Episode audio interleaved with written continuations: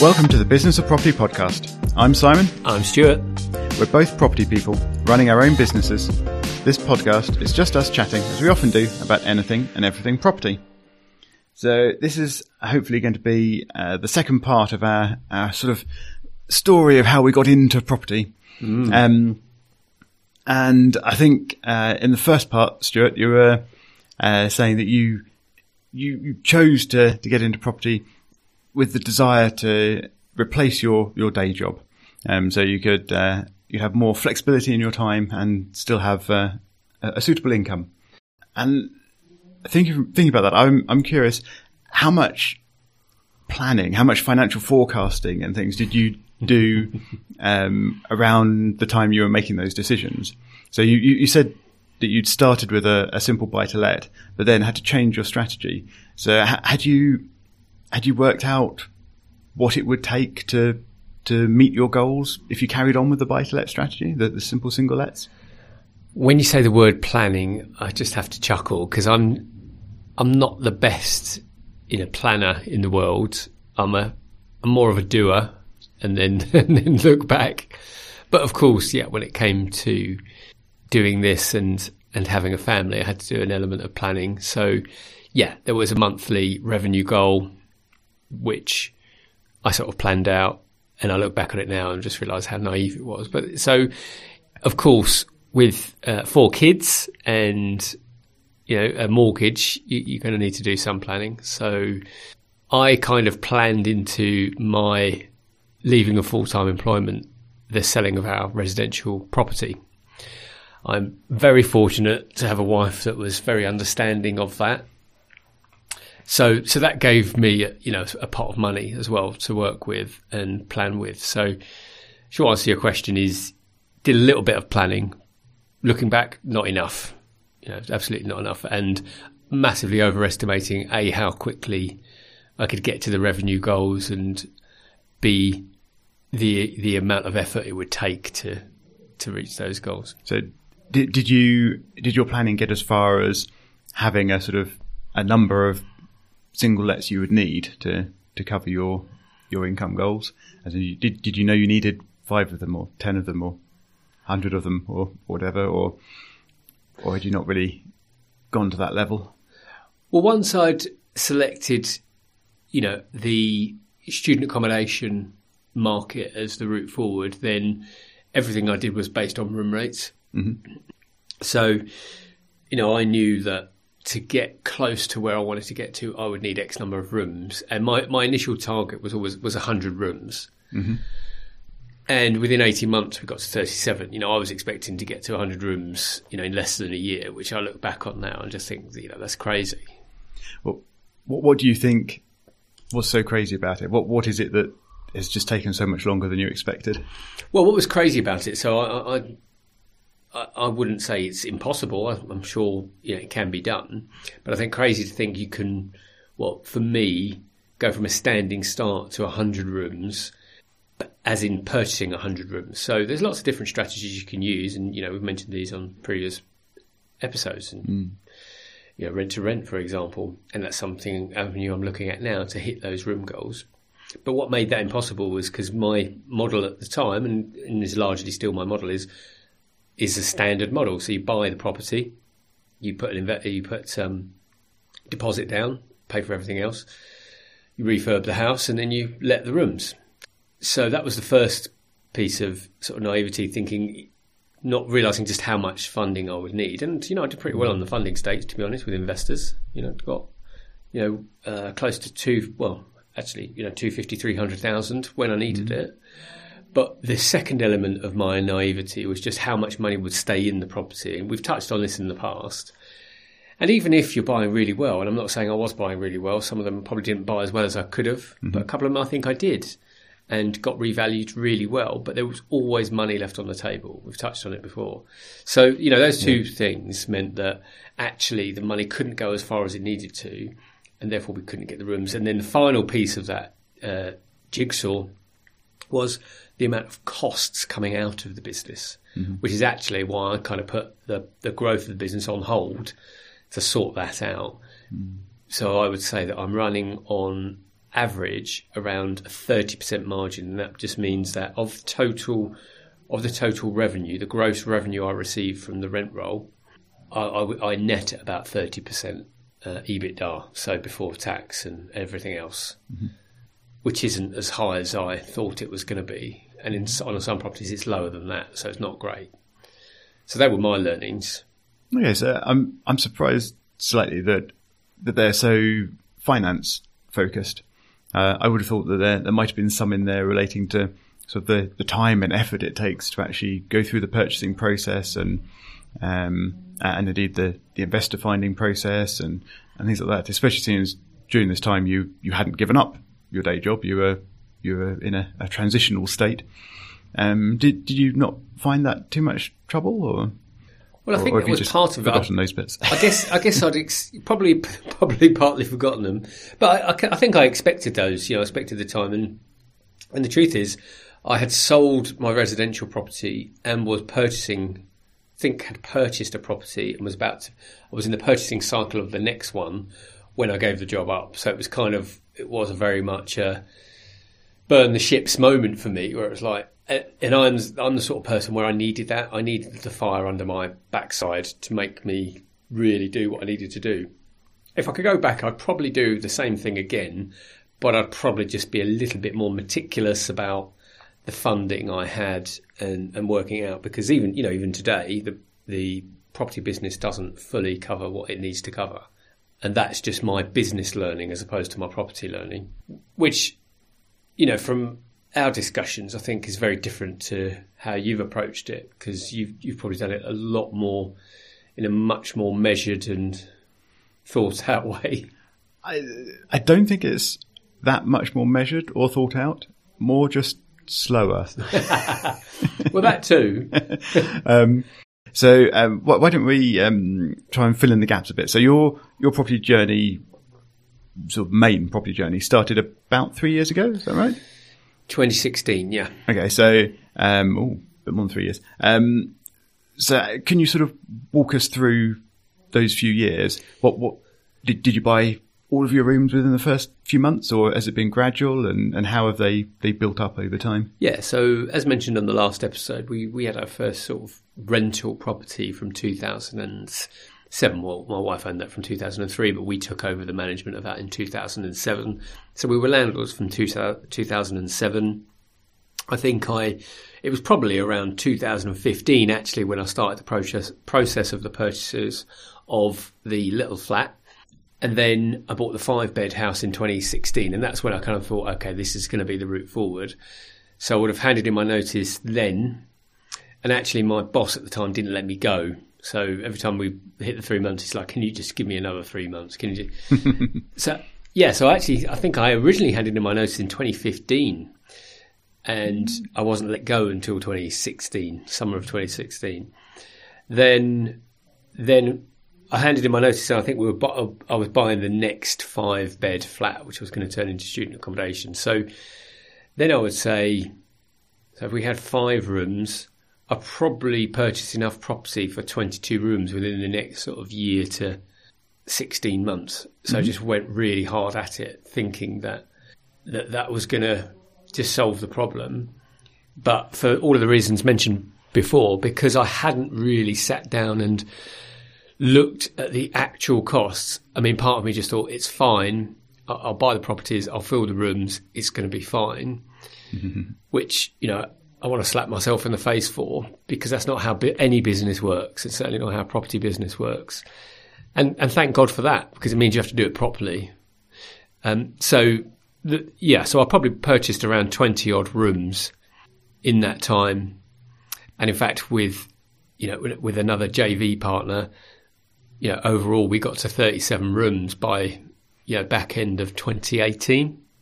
So in that time probably would have bought about 30, enough properties for 32 rooms. So there was a two bed in there. I bought a 13 bed, which obviously is going to accelerate things. Yeah, that, that's cheating, I think, really. but that's when my modus operandi was as many rooms as possible. And without going into it here, but the models, you know, the, the, the models changed down in, in, in that area. So big houses aren't as appealing to, to the market I was going for in students. Mm. but yeah, so that 13 bed would have added to it. So yeah, so rapidly, rapidly grew. And the you know the gross rent roll, if you look at it, is is very healthy. It's what goes under that, and you know the amount of costs. We've got lots happened in the last year or so. Yeah, so I think if my mental time tracking is right, that means you haven't bought anything. Um, I haven't bought any student rooms anyway to add to that for about a year. Where are we? Yeah, that would be about right. Probably probably a little bit more than that, but pretty much yeah, that's right. Okay, so it's what was that a conscious decision to to stop buying? Yeah, so it's exactly as I said it before. Was that there was a lot of money being left in properties that I wasn't expecting, and also with investors.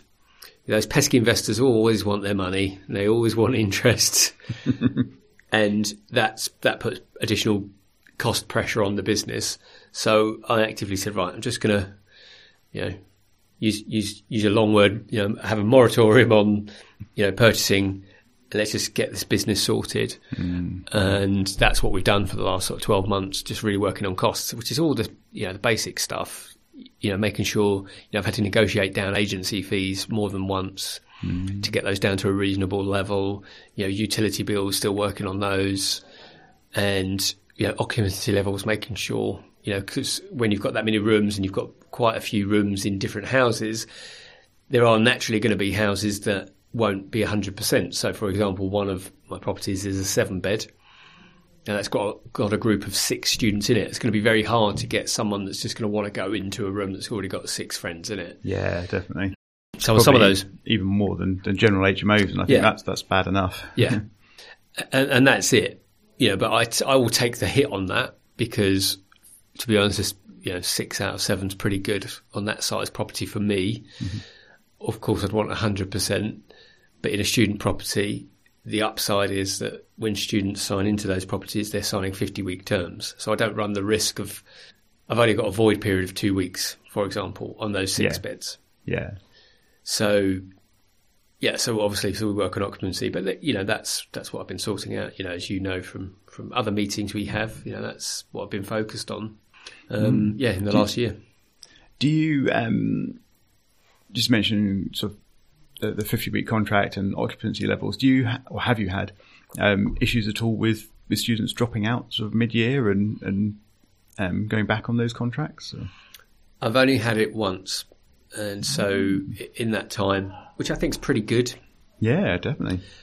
And it wasn't that they were reneged on a contract, it was just that they left at the end of a term without paying for the final term, mm-hmm. which wasn't an insignificant amount of money, I seem to remember. So it was over the £1,500 mark, which, relatively speaking, is not huge amounts, but a, there's a principle to it, which is you don't live somewhere and expect to live there for free. I don't think most yeah. for most of the time, unless that's, unless that's the agreement. Seemingly, not everyone agrees, but yes. um, and yeah, so this this student just left, and unfortunately, they were guarantored by someone that wasn't a resident of this country. So, you know, I spoke with the agent about it, who were okay, but they'd, they'd kind of done what they thought was was the right thing. You know, sent the letters out, and they just kind of, essentially, they just handed it back to me and just said, "Look, this is this is what it is. If you want to chase this yeah. down in the court, fill your boots, but it's probably going to cost you more than you're going to get back." So yeah. rightly or wrongly, I, I, took matters into my own hands and reached out to the student via a well-known social social media platform. and to his credit, he responded. You know, and I sent him an email, and, and, and I'd like to think, you know, I, I positioned myself fairly and just said, look, this is how it's been, and followed up on those emails. And long story short, we came to an agreement where he paid he paid half of it, which I saw mm. as a win. I think that's pretty good. Yeah. Yeah. So because for I'll be honest, at, this, at that stage, once a few months had elapsed and, you know, we know life continues, the world keeps turning. I just, I was continuing out of principle, if I'm being completely honest. Mm. It was just a principle of the matter, which was, look, you have lived in this place, you have used the facilities, we did provide you with the things that we provide you with in terms of, you know, TV in the room and broadband and so on. So it's kind of like, you know, you have used the services. Yeah. And, and I, I know this might sound strange, but the real truth is, because I know he was a young guy, and I was and I was thinking about that when I was communicating with him, thinking, you know, this could be in the future one of my children. As in, you know, how would I want them to be treated? And I thought, mm-hmm. I think there's a lesson here. And, and for me, the lesson to him was, and, and I tried to, and I, and I treated him with as, as much respect as you could, and and he, he proved himself to be a, a, you know a very respectful person by how he communicated back. It was one of these. He just said, "Look, I don't have any money. I've just left. Stu- I've just left university, etc., etc." You know, my point back to him was, "Look, that's fine, but you know, you would have you you had funding for the." Um, for the accommodation, Yeah. so you know, play that out. I've been a student myself, not at university, but I was a student, and I know what I did with some of those grant checks, and they didn't go on accommodation but in the end, I always paid my bills, and that's kind of how I ended up with this tenant. Was I just said, look, you know, appreciate you're in a tricky situation. However, you know, I think it's only right and proper that you, you fund the payment, and you know, my next course of action would be to take you to court. And you know, I expressed to them that if that happened, things like CCJs, and I, I didn't. Uh, yes, there was an element of you know probably a fear factor, but it was kind of just saying, look, that's the next stage. And I was really clear, and I just said, look, I have children, and I wouldn't want to put them through this situation. So let's come to an agreement. I don't want to go down that road. I said I genuinely don't want to go down that road, and I'm sure you don't. And yeah, we came out to a to an agreement. Yeah, having been been through the uh, the court process a couple of times for uh, uh, well with, with tenant issues, and uh, then yeah, it's best avoided if you can. It's Yeah. just, just long and full of hassle, apart from anything else. Well, no one wants to do it because who's winning the most is the you know the le- the legal professionals, and that's that's their profession. But yeah, we don't we don't want to hemorrhage money in those ways if we can help it, or time. Right. Yeah, exactly. Yeah, the, the, time and the stress is, Mm. I think, the, the bigger issue. Certainly on the small claims sort of route, um, the, the costs are not not very high. But, Yeah. Um, but, yeah. And for me, the principle was hopefully the learning passed down was you can't just walk away from these things and expect it just to disappear. And, and, and I'm sure he's taken that and moved on. Yeah. Okay. Well, let's, um, let's hope so. Yeah. so I think that that brings us pretty much up to date for you, isn't it? Um, you're you've now got uh, 37 student rooms, Yeah. um, plus how many single lets? Three, Uh, and you're you've got one flip in progress at the moment. one flip in progress and another purchase in progress at the moment. Mm, okay, cool. I didn't realise that until you asked those questions. I never, th- I never think about it like this because I always think, oh, there's not much going on. and then you ask, you say that, and I'm like, oh, actually, we've got a few things going on. Yeah. Yeah, you sound quite busy to me. Yeah, um, it's going to uh, make make my story uh, sound very boring in comparison. So, Mr. Pither, we, we heard the start of your story, so that's a great segue into yours. So, so we heard about um, your, I guess, early insight into just getting lodgers to pay for your mortgage, Yep. which you did, and, and purchased a, another property at that time. So, yeah, what happened next? So my first um, property purchase was my own house, which you say had lodgers in, and that was uh, around 2002. I think a couple of years later, um, I remortgaged that, bought my second one. That was a, a dedicated single let from the start. Um, and then there, I had quite a big gap um, before I did anything else. And during that time, I was um, just focused a lot more on um, my my career and um, and I think also in this in this bit, I'm not 100 certain on the dates, having not looked them up in advance. Because we do lots of preparation for these, um, but uh, but I think also that's that gap was also where I started family. Um, so inevitably that distracts one a bit. Um, but somewhere, um, some years later, I think in, in the region of 2010 ish, um, I did, um, get another property and this one, um, was with the help of my parents. So my, my parents have been, uh, landlords for, for quite a few years.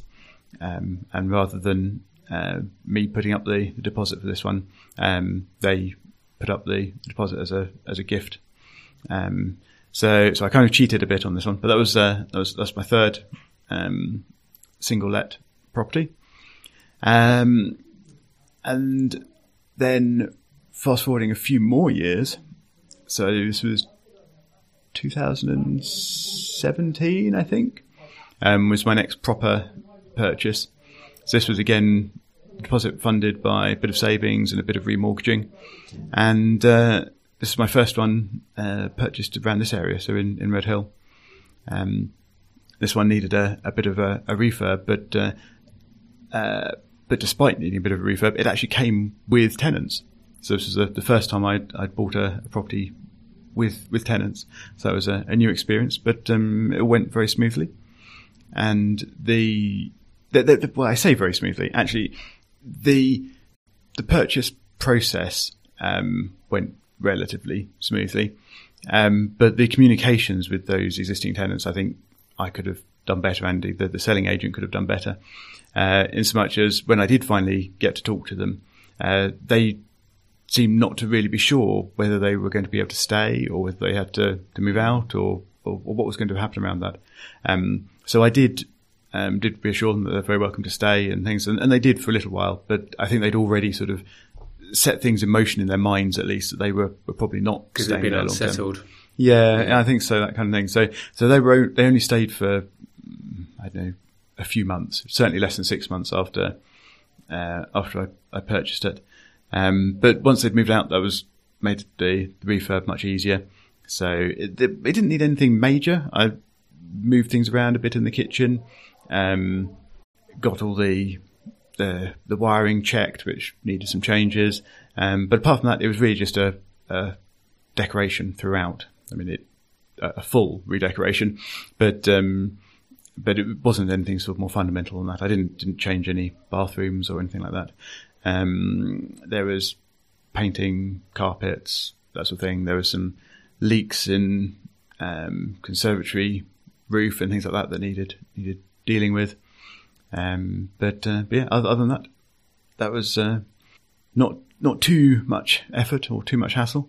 And once that was uh, was all done, um, it, it relet relatively easily. Uh, it has been through uh, a couple of sets of tenants, I think, since then. Um, so but this the, was around 2010, did you say? No, th- this one was 2017. Oh, 2017, so, right, okay. So yeah, so this is the one in, in Redhill, the right. most recent one. And the one that your parents was with? No, not the one my parents. That was 2010ish. that was 2010ish, yeah. and that um, that one's based in Eastbourne. Right. Um, and uh, again, my parents managed that one for me, so I have, have far less um, in the way of active knowledge of, of that one and what, what happens there. I just find out when the when the tenants are, are coming or going, and yeah. um, and uh, when uh, when there are issues with the rent or, or other expenses and bits and pieces, rather than being hands on so much. Yeah. But the uh, but the one in Redhill was my, my next chance to be sort of hands on with with the property. Um, but the the current tenants have been there over a year, maybe maybe maybe just coming up to a year. Um, so, uh, so that's so that's all looking good and settled. And uh, as we've mentioned elsewhere, I'm I'm trying to sort out funds to uh, to buy something else now. Yeah, exciting. Um, it is. Um, if uh, if slightly challenging at times. yeah, property. Um, indeed, there's uh, there's uh, another property that I own with my my brother, and which we mentioned before, um, that uh, we're hoping to to try and sell. Um, and we have had an, an off market offer on that. Um, but it is quite a lot lower than we were hoping for. So mm. we're, we're currently, uh, having those discussions as to what, how we want to handle that and what we want to do with that. And where did that come from? I'm not sure how much I want to divulge, just in case anyone's listening. But um, uh, uh, so someone else who um, who we've known previously um, uh, and had thought might be interested in in purchasing this particular property. Um, they have another property um, close by, uh, so uh, so yeah, we we approached them and said we're, we're thinking of selling. Um, we know you've sort of spoken about possibly being interested in the past uh, would you actually properly seriously be interested? Mm. Um, and they, have come back and said, um, yes, probably would, um, but, uh, yeah, at a, at a much lower lower offer than we were we were hoping. Won't ask you any more on that subject. Yeah, as I uh, as I desperately make sign language. stop! Stop talking. yeah. No, just interested because I think when when someone says off market, it's always interesting to know how these things happen. But it's generally. Yeah, I, I agree. Yeah, it's, it's this is pre-existing contacts. We've we've known Yeah. them for, for years. Yeah. Um, so it's uh, it's Just not make that very clear for any estate agent listening. These were pre-existing relationships. It already happened. yes, great. um, yeah, and it, it wasn't anyone sort of um, putting leaflets through our door or, or any of the, the other approaches you sometimes hear about for people to find uh, find off market properties. No, This was uh, an existing relationship. Good. So I think that's probably the the end of uh, end of my story as well, and uh, looking at the clock, probably the end of this episode as well. Seems about right. Fantastic. So uh, where can people find the show notes, Stuart? Thebusinessofproperty.com.